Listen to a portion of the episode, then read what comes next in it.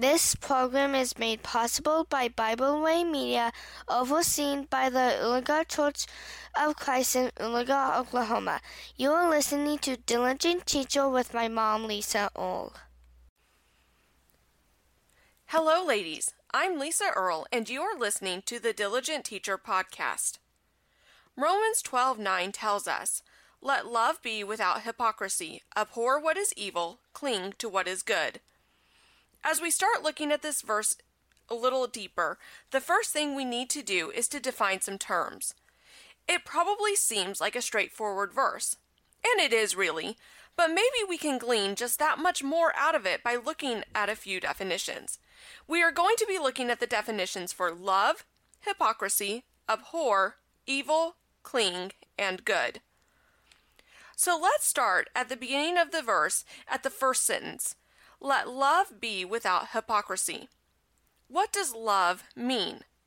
Students of the Bible might say God is love, quoting from 1 John 4 8, and of course that would be a true statement.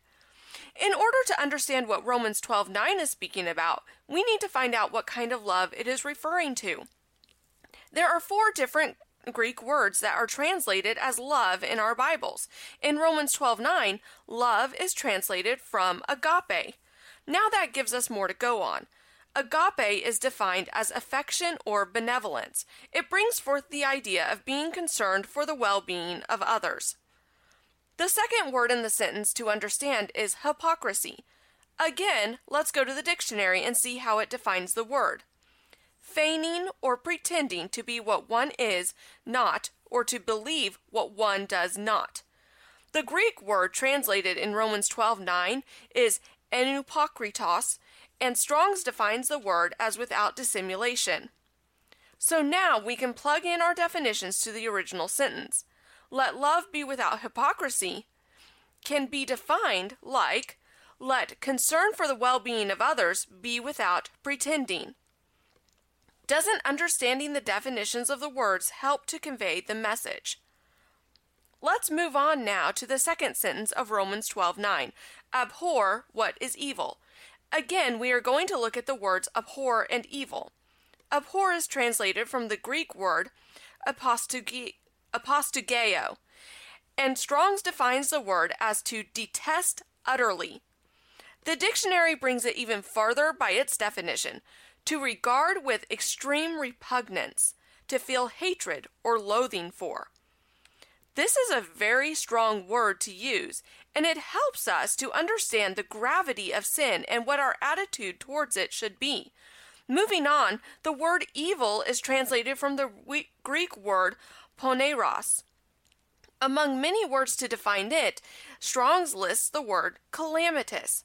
A calamity is a disastrous event marked by great loss and lasting distress and suffering.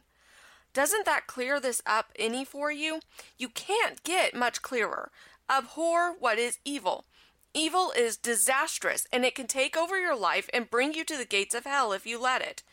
But if you abhor it, if you regard it with extreme repugnance, if you loathe it entirely, you can overcome. Now the last section of Romans 12:9 says, "Cling to what is good." Cling is translated from the Greek word kolao, and Strong's defines it as to glue, cement, fasten, to join firmly together. This is not merely to hold nonchalantly. It's not like a hairbrush that you might drop. This is like you have slipped off a cliff and you are holding on for dear life. You are gripping so hard as to not let go because your life depends on it. So true in a spiritual sense as well. And the last word we are going to define is good translated from the Greek word agathos. Agathos, sorry.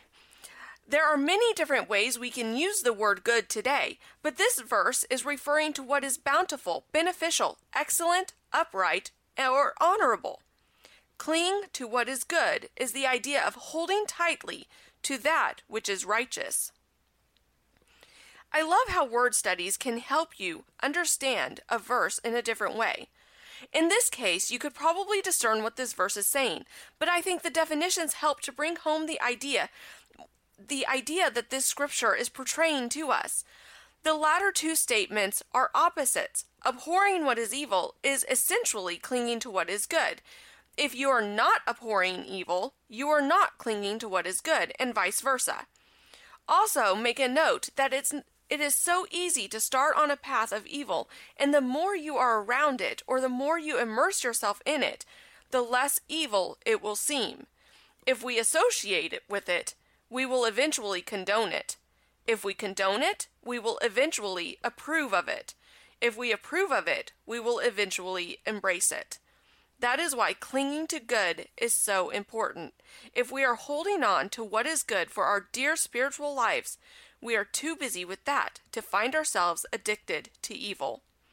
Dorothy L. Sayers once said, Evil can never be undone, but only purged and redeemed. Romans 12:9 Let love be without hypocrisy, abhor what is evil, cling to what is good. Thank you for taking the time to listen, and always remember to teach them diligently. Thank you for listening today. We hope you enjoyed this podcast. You can find out more about Bible Way Media at BibleWayMedia.org.